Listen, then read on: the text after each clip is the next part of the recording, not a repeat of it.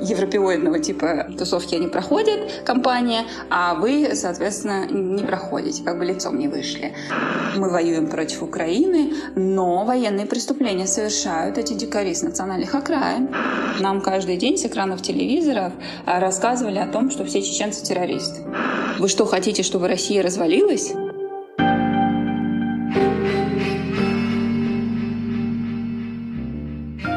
Привет! Это подкаст русской службы The Moscow Times после Путина. Здесь мы будем говорить с аналитиками и экспертами о том, что не так с путинской Россией и как нужно будет реформировать нашу страну после неминуемого конца нынешнего политического режима. Сегодня мы поговорим о проблеме национализма в России и наша гостья Александра Гармажапова, российская журналистка, основательница и глава фонда «Свободная Бурятия».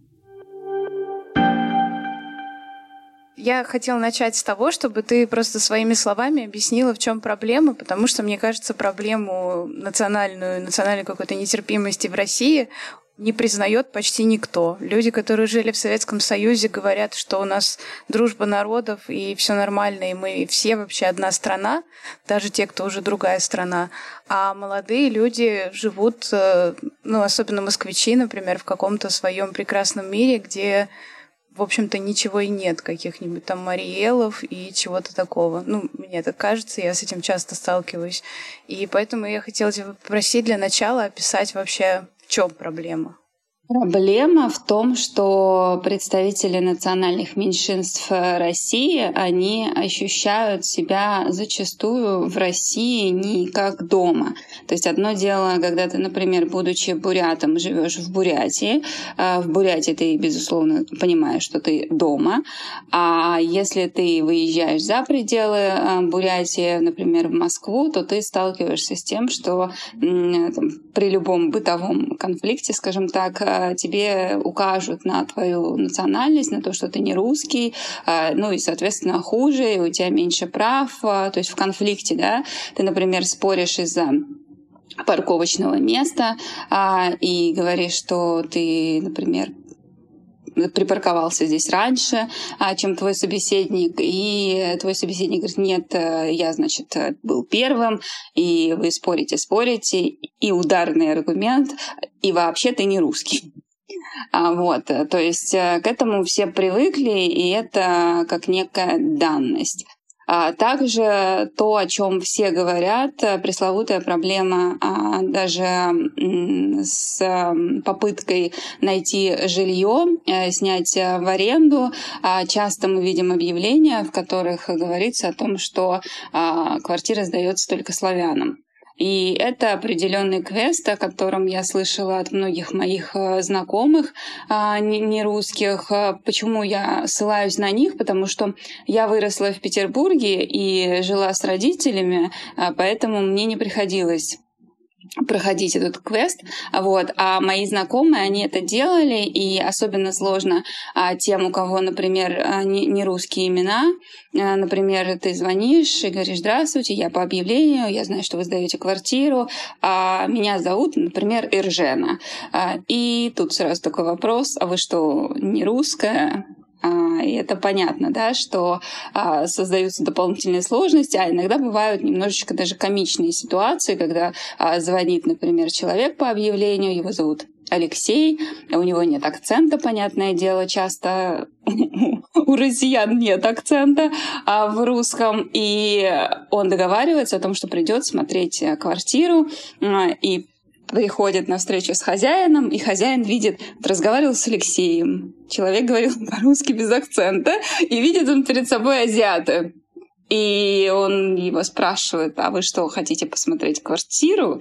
А я вот жду Алексея. И он говорит, здрасте, это я. Это просто реальная история, это мне рассказывал мой коллега по фонду Алексей Ким. В результате, конечно, многие находят жилье, находят тех, кому без разницы на национальность, но нужно приложить гораздо больше усилий для того, чтобы найти такого человека э, толерантного, скажем так. А, но есть еще такие вещи, о которых э, мы, например, а, не знаем и э, в силу определенных обстоятельств. Опять же, как я сказала, что я выросла в Петербурге, и среди моих друзей были в основном ну, люди со славянским типом лица. выразимся так. К чему я об этом говорю? Поскольку я в основном дружила вот опять же, со славянами, не буду указывать национальность, потому что у всех она разная. Соответственно, у нас не было проблемы, например, попасть в ночные клубы в Петербурге. И я не знала о том, что часто э, компании, состоящие из азиатов, они не могут попасть в клубы вместе. Об этой проблеме мне рассказала спустя годы, опять же, моя коллега по фонду э, Виктория Молодаева, которая объяснила, почему в свое время в Петербурге устраивались так называемые азиатские вечеринки, азиапати. И я тогда тоже недоумевала и говорила, а почему азиапати? Это же тоже какой-то расизм, что туда пропускают только азиатов, получается. И потом мне объяснили, что азиапати вообще изначально была задумана, а, поскольку азиатские а, тусовки не могли пробиться в обычные ночные клубы. А почему, как это аргументировали люди, которые не пускали? У них какое-то было, какая-то логика внутренняя? Просто ну, просто говорили, что вы не подходите. Извините, до свидания. Э, при этом все идут, э, там, не знаю, одеты абсолютно так же, а, какие-то европеоидного типа э, тусовки они проходят, компания, а вы, соответственно, не проходите, как бы лицом не вышли. А, то есть такое тоже а, было. При приеме на работу часто опять на какие-то вакансии нужны были люди со славянским а, типом лица. А потом а, нужно понимать еще, например, было очень много выпускников а, каких-то актерских факультетов, в том же Петербурге а, университетов, и они не могли найти себе тоже применение, ну, они не могли играть на подмостках, скажем, петербургских а, театров, только если какую-нибудь героиню, китаянку и опять э, стереотипизированную максимально, а, которая не знаю, подметает, э, полы моет а, и так далее. То есть они не могли претендовать ни на какие нормальные роли, и вынуждены были, опять же, уезжать э, к себе э, на родину в какую-то из национальных республик. То есть это постоянные, в принципе, вот эти препоны на пути съему жилья, э, к просто доступу к рабочему месту, может быть, и в целом атмосферы такого дискомфорта.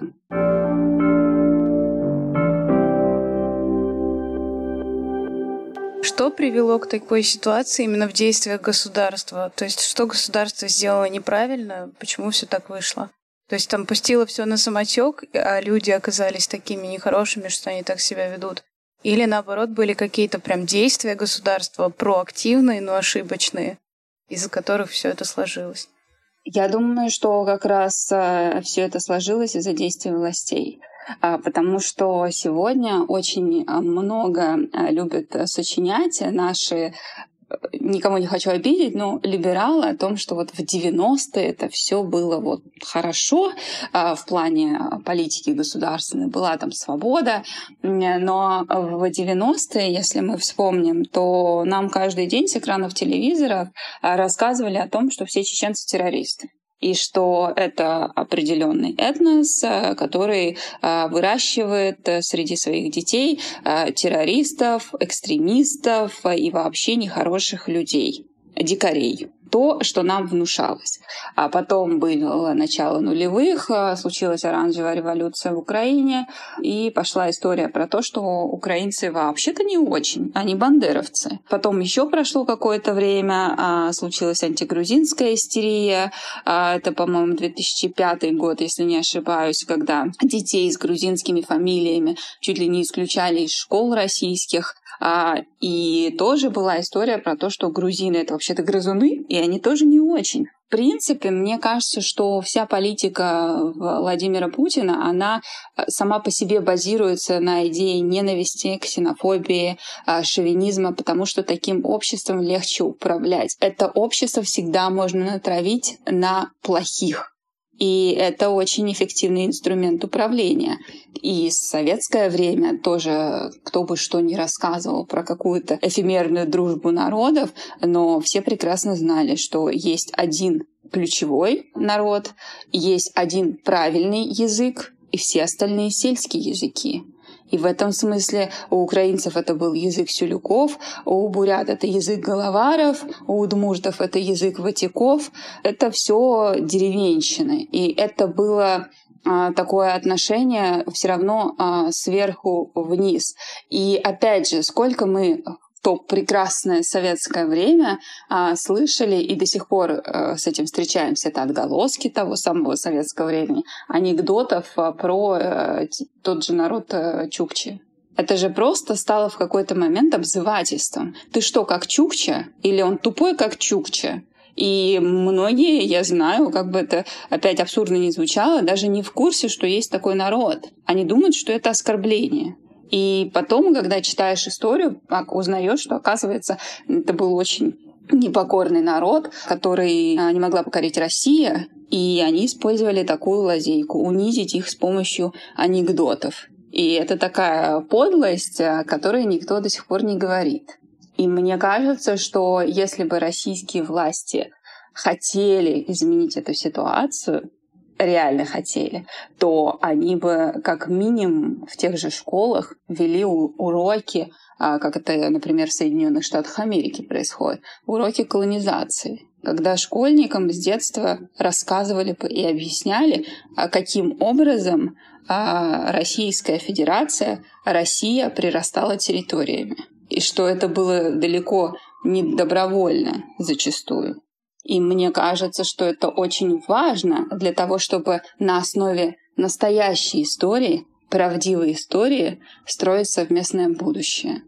Потому что пока мы сталкиваемся с тем, что а, вот тоже, да, интересный момент. Когда ты в Москве представитель национального меньшинства или в Петербурге, и в конфликте тебе говорят, вали вообще в свой Чуркистан, неважно куда. И ты говоришь, ну я вообще-то гражданин Российской Федерации, гражданка, соответственно, что вы мне указываете, куда мне валить? А те говорят, ну вот где родилась, туда и вали. Но как только речь заходит о геополитике, что у нас Кремль говорит? Вы что, хотите, чтобы Россия развалилась? И тут, естественно, у всех как? Мы одна шестая суши. Это же так здорово. Мы самые мощные, мы самые крупные. А ничего, что вы в рамках этой одной шестой суши э, унижаете каждый раз э, тех, за счет чего э, ваша территория занимает одну шестую суши. За счет кого? То есть это вот такой, мне кажется, э, некий абсурд и диссонанс, который люди даже не улавливают. Потому что для этого надо э, критически мыслить и иметь причинно-следственные связи. Следующий вопрос как раз, что должно сделать государство, это наш стандартный вопрос. Э, если представить, что Путин исчез, пришла какая-то новая власть, которая видит, что все плохо, и ей нужно закатывать рукава, смотреть на весь этот ужас и что-то делать. Вот ты один пункт уже назвала, ввести в школах уроки колонизации, а что еще нужно делать? Может быть, какие-то госпрограммы, обмен э, в школах и вузах, что-то еще подобное? Мне кажется, что, во-первых, э, в целом всем нужно, э, как бы идеалистически это ни звучало, э, начать с себя. А, в каком плане? История вот со мной. Я родилась в Бурятии, выросла в Петербурге. Соответственно, несмотря на то, что я с детства сталкивалась с какими-то проявлениями ксенофобии, расизма и все это знаю не понаслышке, например, до определенного времени я весьма скептически, скажем так, относилась к людям с Кавказа, которые говорят с акцентом. Мне казалось, что они говорят э, как-то нечисто, и какой-то русский у них э, не русский. То есть я имела даже глупость в какой-то момент передразнивать этот акцент. Спустя время я понимаю, что эти люди э, говорят на своем родном языке хорошо, что является очень большим плюсом. Это супер, что они говорят на своем родном языке. И, соответственно, если человек говорит на другом языке с акцентом, это означает только одно, что он говорит больше, чем на одном языке. И за это этого человека нужно уважать, а не а, дразнить. То есть я к чему рассказываю, что даже вот если ты в себе замечаешь эти нотки, это нужно над этим работать. Не нужно думать, что если ты изначально представитель этнического меньшинства, то ты априори толерантный и правильный. Это не так. Второй момент о котором а, я говорю, почему нам надо работать а, над собой, это то, что мы сейчас наблюдаем от многих представителей российской либеральной оппозиции в рамках а, той же войны в Украине. Они очень сочувствуют Украине, очень поддерживают Украине, рассказывают, что украинский народ героический, что он просто ведет себя ошеломительно смело, но при этом они позволяют себе какие-то ксенофобские, абсолютно шовинистские высказывания а, в адрес а, коренных народов России, а, пытаясь, ключевой это момент, пытаясь снять с себя ответственность. То есть вопрос в чем, что мы воюем против Украины, но военные преступления совершают эти дикари с национальных окраин, потому что они и холодильников-то никогда в своей жизни не видели. Это реальная цитата об бурятах а, высказывался таким образом оппозиционер Андрей Сидельников. Или, как а, сказал Александр Невзоров, а, бывшее доверенное лицо Владимира Путина, о том, что бурятам все равно кого насиловать. И поэтому нужно отправить в Украину а, Марию Захарову, чтобы она удовлетворяла роту бурятов. Я цитирую. То есть вот эти подобные высказывания, они свидетельствуют о чем? Они свидетельствуют о том, что эти оппозиционеры, так называемые, они даже не понимают причину этой войны на самом деле. А причина войны с Украиной, она кроется в шовинизме. Потому что Владимир Путин также относится к Украине, как а, вот эти перечисленные господа, к национальным меньшинствам в самой России. Владимир Путин говорит о том, что украинского языка не существует. Это какой-то диалект русского неудачный, и его аудитория, в принципе, то же самое транслирует, а, что украинская государственность, опять же, не существует, ее подарил им Ленин. И вообще общий смысл такой, что украинцы — это не народ, а русские — просто неудачные русские, отбившиеся от рук. И поэтому я говорю о том, что предстоит очень большая работа над самими собой, в том числе по отношению к нашей либеральной оппозиции. Потому что, опять вспомните даже выборы мэра Москвы в 2013 году, в которых участвовал Алексей Навальный, что у нас говорили о Сергее Собянине? Говорили, что он оленевод. Это же абсолютно недопустимое высказывание. Нравится вам Собянин или не нравится, причем здесь его национальность. Поэтому я думаю, что все будет зависеть во многом от того, какое лицо придет к власти в России. А для этого нужна а, политическая воля, и этот человек должен в первую очередь любить людей и не смотреть на национальности. Потому что Владимир Путин, мы это уже можем констатировать, это человек, который о себе говорил, что он главный русский националист. В многонациональной стране это недопустимо говорить подобное. То, что сейчас мы видим, как Кремль снимает пропагандистские видеоролики а, с национальными меньшинствами, которые против а, украинских нацистов. Это активно сейчас используется этот нарратив. И дальше что они делают? Они произносят эту фразу, вот эти представители национальных меньшинств в этих роликах.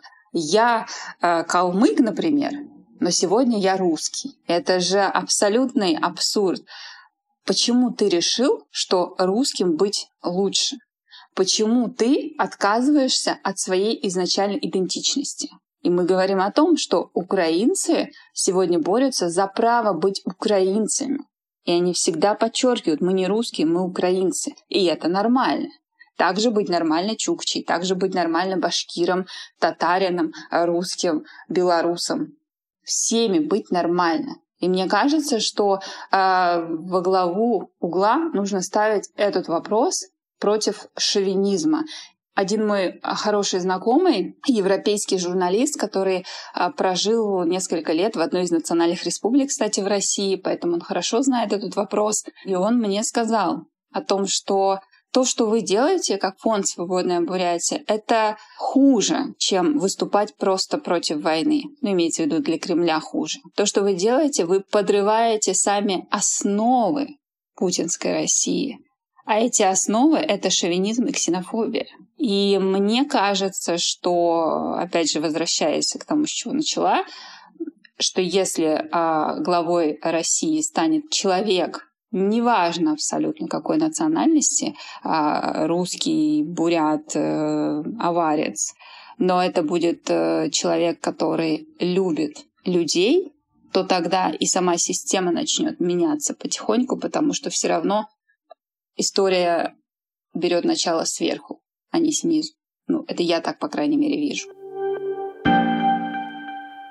Ну вот судя по тому, что ты рассказал до этого, получается, что государство российское, оно просто последовательно достигало своих целей за счет каких-то народов. Сначала это была колонизация, потом уже вот на нашей жизни в 21 веке это были какие-то ситуативные вещи. Там вот государству сегодня выгодно сказать, что грузины плохие, оно так делает, и в итоге может быть, даже и не думает о том, как это накапливается в обществе. И вот что должна сделать новая власть, чтобы как бы провернуть все это, весь этот фарш обратно? Например, там, не знаю, может извиниться публично за переселение народов, потому что мне кажется, что этого так и не было. Извиниться за какие-то вещи, которые говорила пропаганда. Какие-то вот конкретные действия. Ну, вы сами ответили на эти вопросы, потому что действительно, а, во-первых, а, как я уже сказала, мы не знаем а, настоящей истории России.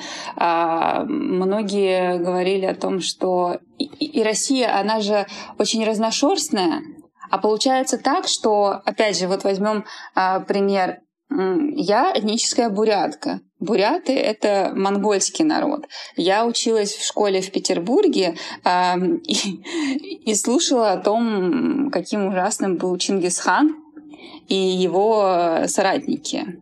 Я вот сидела и тоже думала, какой действительно ужасный Чингисхан, и вообще монголы, они, наверное, были не очень. И как-то я не очень понимала, что я-то тоже монгол. То есть у меня не было такой связки в голове. Но я к чему это опять же веду? К тому, что, э, конечно, нужно, э, опять же, пытаться объяснить историю с разных ракурсов. И все равно объяснять в зависимости, в том числе от этнической принадлежности того или иного человека, потому что для него какие-то вопросы могут быть чувствительные, какие-то неприятные, но правду знать нужно. Это очень важно для того, чтобы двигаться вперед. И то, о чем вы сказали, об этой ситуации с э, переселением народов. Опять же, к своему стыду, закончив э, школу и университеты в Петербурге, честно скажу, я плохо знала о сталинской депортации э, до того, как начала профессионально заниматься Северным Кавказом. И только начав заниматься Северным Кавказом, я узнала, почему 23 февраля это на самом деле не праздник, а очень трагичный важная дата для а, ингушей и чеченцев.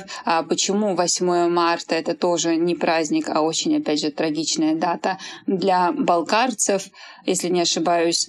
Эти моменты, они мне стали ясны только, когда я непосредственно занялась этим профессионально. А вы представляете, что если выйти на улицы Москвы и просто рандомно устроить опрос у людей и спросить, а почему а, чеченцы не празднуют 23 февраля? Что они ответят? Скорее всего, они не поймут даже самого вопроса. И потом доходило до того, что э, спикер, по-моему, парламента Хакаси, если не ошибаюсь, по фамилии Штыгашев, э, он, выступая в очередной раз перед своей аудиторией, э, он заявил, что ну, а почему выселили калмыков? Калмыков-то не зря выселили а потому что на самом деле Сталин хотел просто их сберечь от народного гнева, потому что они были предателями. Общий смысл такой. Это говорит спикер парламента Хакасии. То есть до сих пор а, четко не разъяснено, не объяснено, почему была эта депортация и почему это было несправедливо почему эти народы потеряли огромную часть а, своих а, представителей, как люди умирали в этих товарных поездах, в которых их вывозили как скот что до сих пор я знаю, что многие старики плачут, когда они это вспоминают.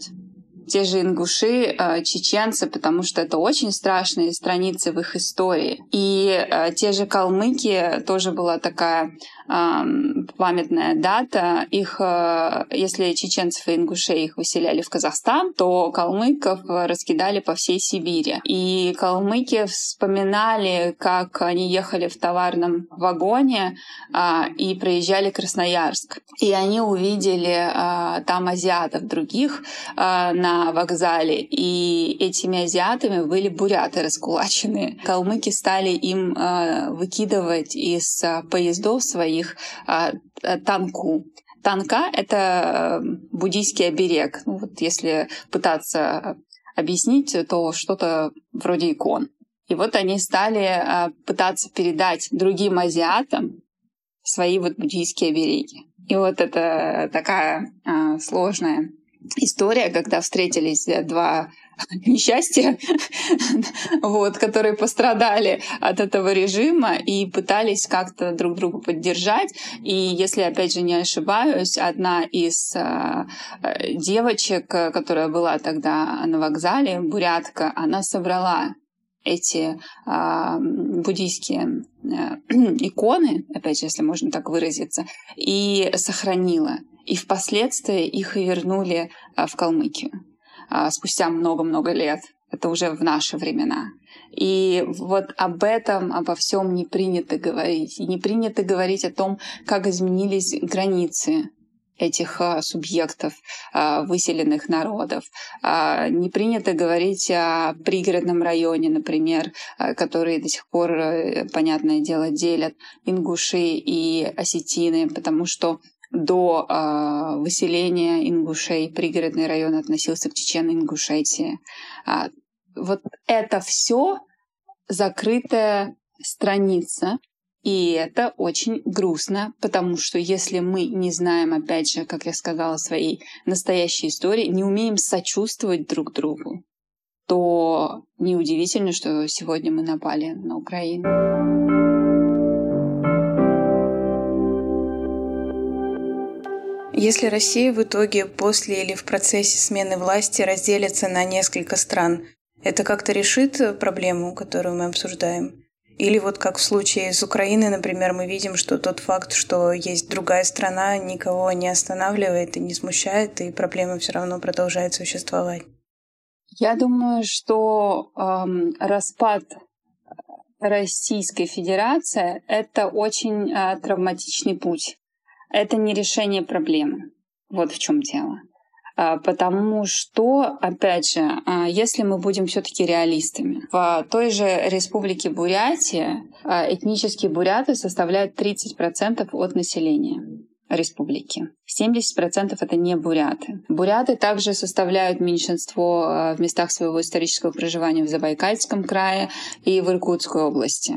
Эта бомба замедленного действия, кстати, заложена еще, опять же, в советские годы. Намеренно раскололи регион на несколько частей для того, чтобы буряты были везде меньшинством, для того, чтобы они не могли влиять на ситуацию. И такую же бомбу замедленного действия советские власти заложили, например, и на Кавказе. Та же Кабардино-Балкария, опять не все это знают, она вообще-то должна быть не Кабардино-Балкария. В действительности должны быть Кабардино-Черкесия и Карачаево-Балкария. Вместо Карачаево-Черкесии Кабардино-Балкарии. Их, опять же, специально соединили по принципу противоположностей, чтобы держать постоянно там напряжение. И чтобы таким образом, опять же, можно было ими манипулировать и управлять. И в случае распада Российской Федерации будет очень много опасных точек напряжения.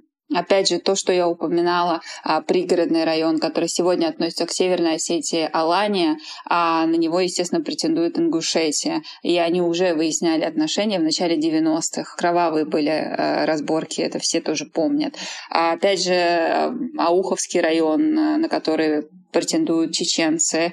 Он относится сегодня к Дагестану, но, опять же, если почитать историю, то там, мягко говоря, не совсем все так, как, наверное, хотелось бы одной из сторон.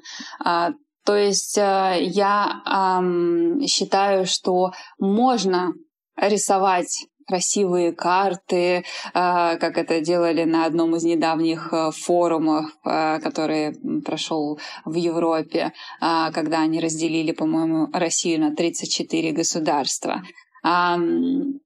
То, с чем нужно бороться по факту, это именно шовинистское имперское мышление – то есть, э, в принципе, государство, образующий народ, он э, должен признать себя равным всем.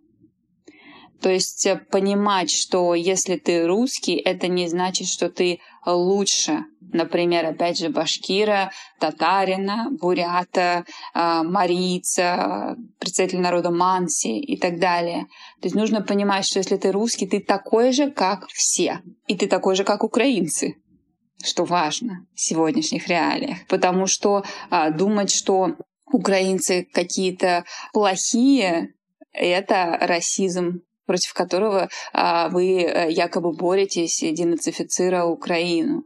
И еще интересный момент, что нужно воспитывать в людях, наверное, опять же, начиная со школы, критическое мышление, а для того, чтобы не попадаться на уловки властей. Вот эта ситуация с Украиной — это же очень большое количество манипуляций. А, то есть а, мы говорим о том, что многонациональный народ России против украинских нацистов. Это то, какой нарратив продвигает Кремль. Тут резко, да, многонациональный народ стал, а не государство образующий. Хорошо, этот нарратив продвигается, Кремль снимает свои пропагандистские ролики. Как только становится известно о военных преступлениях, а, у нас через анонимные телеграм-каналы а, резко вбрасывается, что, конечно, это дикари с национальных окраин. Русский солдат такого совершать не может.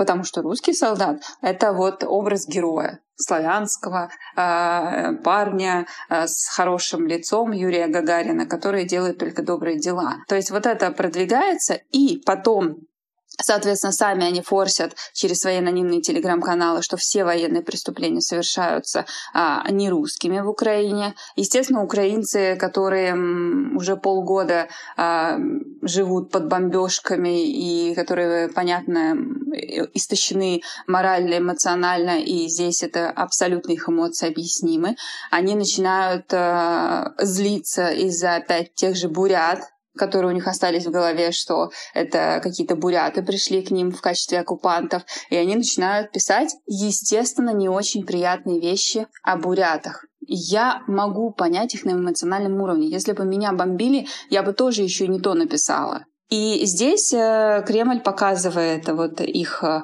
записи украинцев э, о бурятах, например, или вообще азиатах, и говорят, вот, мы же говорили, они расисты. Вот вы же видите, что они пишут об азиатах. А мы вот всегда поддерживаем наши национальные меньшинства. Вот они у нас даже по праздникам танцуют в своих национальных костюмах. Но история в том, что это абсолютная манипуляция. И они у вас действительно танцуют только по праздникам в национальных костюмах. А во все остальное время это чурки, узкоглазые, черножопые, и все что угодно. Мы это прекрасно все знаем. Я уверена, что они хотели бы таким же образом покорить Украину, чтобы украинцы тоже по праздникам танцевали гопак в своих национальных костюмах, вышиванках и говорить, что вот у нас есть украинцы, вот они тоже э, танцуют и всем довольны.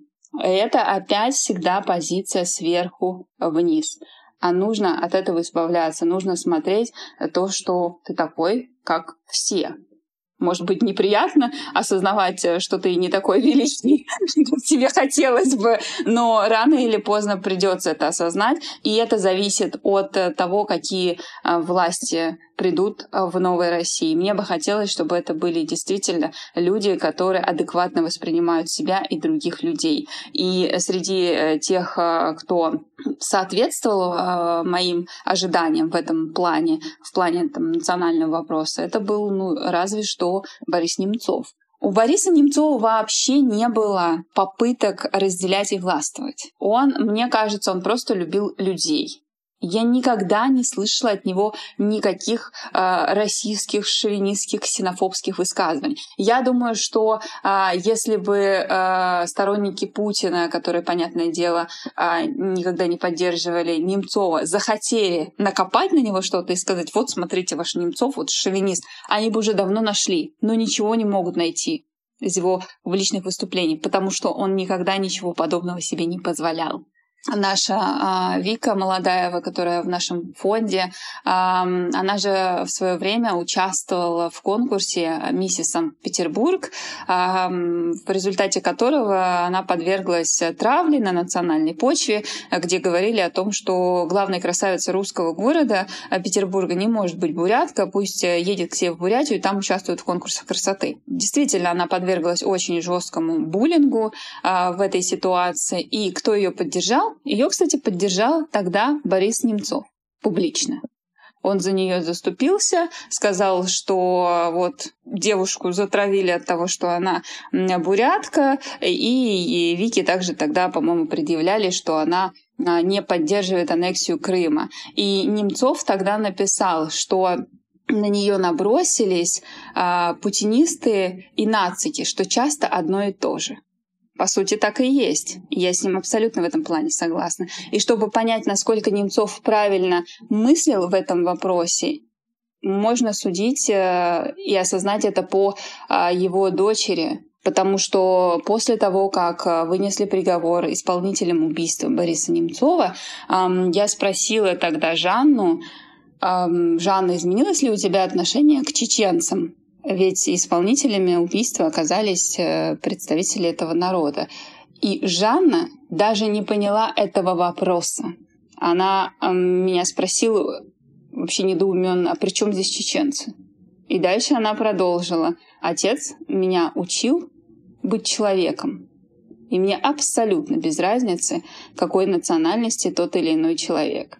И, естественно, мое отношение не изменится в зависимости от того, кто это совершил, от его этнической принадлежности.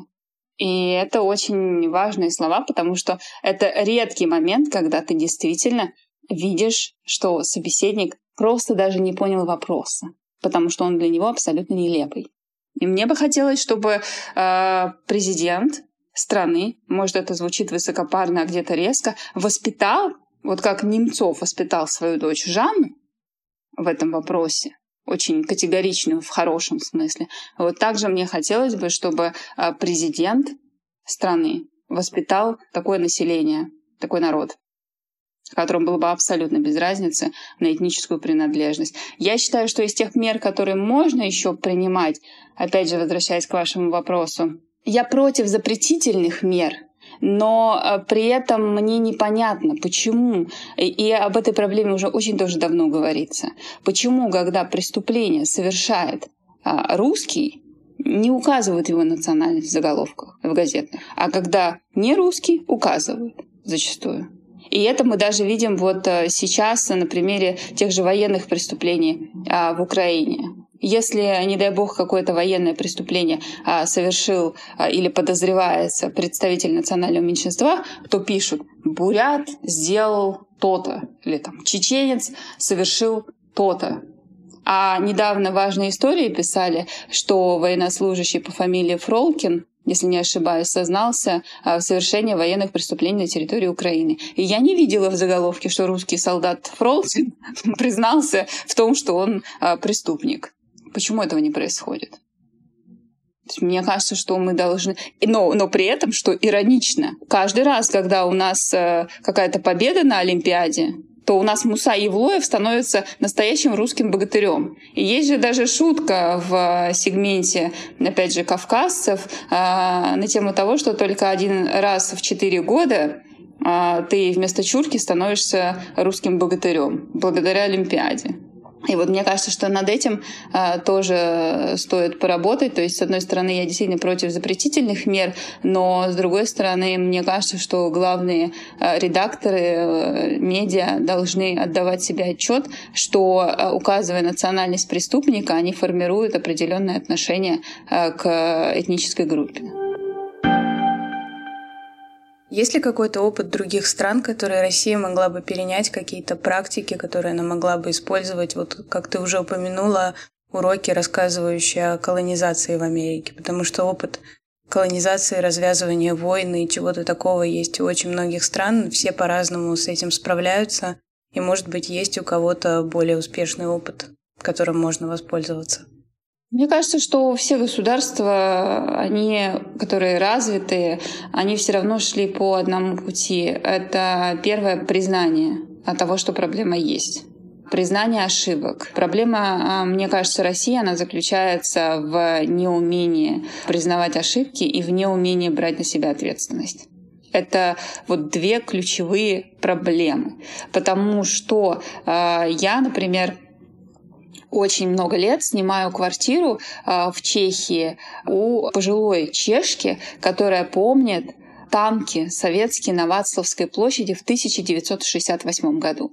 Россия разве извинилась за это? Здесь тоже у России интересные манипуляции. Как только речь идет о победе во Второй мировой войне, Россия заявляет, это сделали мы, мы победили фашизм, потому что мы правоприемники Советского Союза. Когда им говоришь, хорошо, ребят, а за 68 год кто отвечать будет? В Чехии, тогда в Чехословакии. И они говорят, ну это же были советские танки тогда вот пусть остальные тоже, и кто входил в Советский Союз за это отвечают. Например, Украина, э, те же страны Балтии. Интересно, да, получается? То есть как победы, опять же, вот ингушский, как я упомянула, борец раз в четыре года становится настоящим русским богатырем, а в остальное время он чурка. И тут такая же история, что как только речь заходит о победе а во Второй мировой, то это сделали мы. Как только речь заходит о 68-м а, в Чехословакии, то это сделал Советский Союз так не работает. Ты должен уметь брать на себя ответственность. Ты должен признавать свои ошибки. Ни один человек а, не бывает всегда прав, тем более государство. Нормальные пути развития, опять же, из того, что мы наблюдали, э, те страны, чей опыт мы можем перенять, та же Германия. Разве она когда-то пыталась снять с себя ответственность за Вторую мировую войну? Они до сих пор каются и говорят о том, что это было чудовищнейшее преступление, которому нет никакого оправдания. И это очень важно осознавать и знать про себя все, что тебе нужно знать. И в этом смысле мне кажется, что э, Российской Федерации в первую очередь нужно, вот, как я упомянула, признать свои ошибки, а ту же сталинскую депортацию, дать ей четкую оценку, напоминать людям 23 февраля, что да, сегодня мы отмечаем День защитника Отечества, но также мы хотели бы выразить слова соболезнования представителям ингушского и чеченского народа. Потому что мы знаем, что произошло 23 февраля. И это правильно, если весь народ, если он един, российский народ, он должен поддержать тех, кому было трудно. И это реальное единство в таком случае, если ты умеешь сочувствовать части своего народа. И такая же история должна быть 8 марта. Да, сегодня у нас женский день, праздник наших женщин, мы их поздравляем, но и вместе с тем мы бы хотели, опять же, выразить слова соболезнования и напомнить о том, что, к сожалению, для нашей страны это трудная дата. 8 марта были выселены балкарцы. Опять же, в ситуации с приготовлениями к Новому году, конец декабря, Опять, что у нас происходило в конце декабря? У нас выселили калмыков, и об этом тоже нужно напоминать. Нужно напоминать о том, что сложная история, сложно мы прирастали всеми этими территориями. Многие имеют право действительно злиться и быть недовольными, но мы должны поддерживать друг друга и понимать, что да, так сложилось, мы за это несем все ответственность. Но теперь мы должны идти новым путем, в котором нет государства образующего народа, а, а есть э, равноправные члены общества. Я из тех мер, которые бы предложила, я бы также убрала бы из э, Конституции Российской Федерации формулировку про государство образующий народ. Потому что это дискриминационная формулировка. Таким образом, вы хотите сказать, что есть некий государство образующий народ и все остальные. Ну а тогда что мы здесь делаем все остальные? Также из тех мер, которые бы я приняла, Это отмена закона 2018 года, по которому языки коренных народов Российской Федерации были переведены в разряд факультативов. Это было сделано с подачи Владимира Путина. То есть у нас бурят в Бурятии русский язык изучать он обязан, а бурятский нет. И когда некоторые э, говорят, что ну а почему русский в Бурятии должен изучать э, бурятский? А почему бурят в Бурятии должен изучать русский? Чем русский язык э, лучше бурятского? Они абсолютно равноправны. И это то, что опять нужно принять очень большому количеству э, населения нашей страны, что нет главного и нет побочного. Мы равны и очень важно, что этот закон от 2018 года, опять же, который уничтожил и добил многие национальные языки, был принят с подачи Владимира Путина, который, как я уже сказала, называл себя всегда главным русским националистом и который сегодня защищает э, русский язык в Украине. Хорошо, вы защищаете русский язык в Украине, а кто защитит э, бурятский язык в России? И как бы вы, например, отреагировали, если бы монголы вели войска и сказали, что «а теперь мы будем защищать наших братьев-бурят»? Наверное, вам бы это не понравилось. Стоит ли удивляться реакции украинцев? Тем более, извините, с русским языком в Украине все было гораздо лучше, чем с бурятским языком в России. Поэтому мне кажется, что э, главным образом, вот э, как я уже сказала, признание ошибок, умение брать на себя ответственность, умение брать на себя ответственность, оно сейчас должно выражаться в том, что мы должны понимать, что как граждане Российской Федерации мы несем ответственность за войну против Украины. И не надо здесь говорить о том, что э, я оппозиционер, это все совершают какие-то национальные меньшинства, а я как бы в белом пальто. Нет, дорогой друг, снимай свое белое пальто и присаживайся вместе с нами. И мы обсудим, то, почему ты хочешь быть в белом пальто, и почему ты опять не хочешь брать на себя ответственность, и почему ты шовинистически абсолютно пытаешься а, снять с себя ответственность и переложить ее на национальное меньшинство, потому что тебе так удобно. А в другой ситуации тебе будет удобно, и ты а, всю ответственность а, перенесешь на украинцев. Потому что в твоем, на самом деле, а, мировосприятии украинцы такой же второй сорт, как и эти национальные меньшинства. Просто сегодня это тебе невыгодно признавать.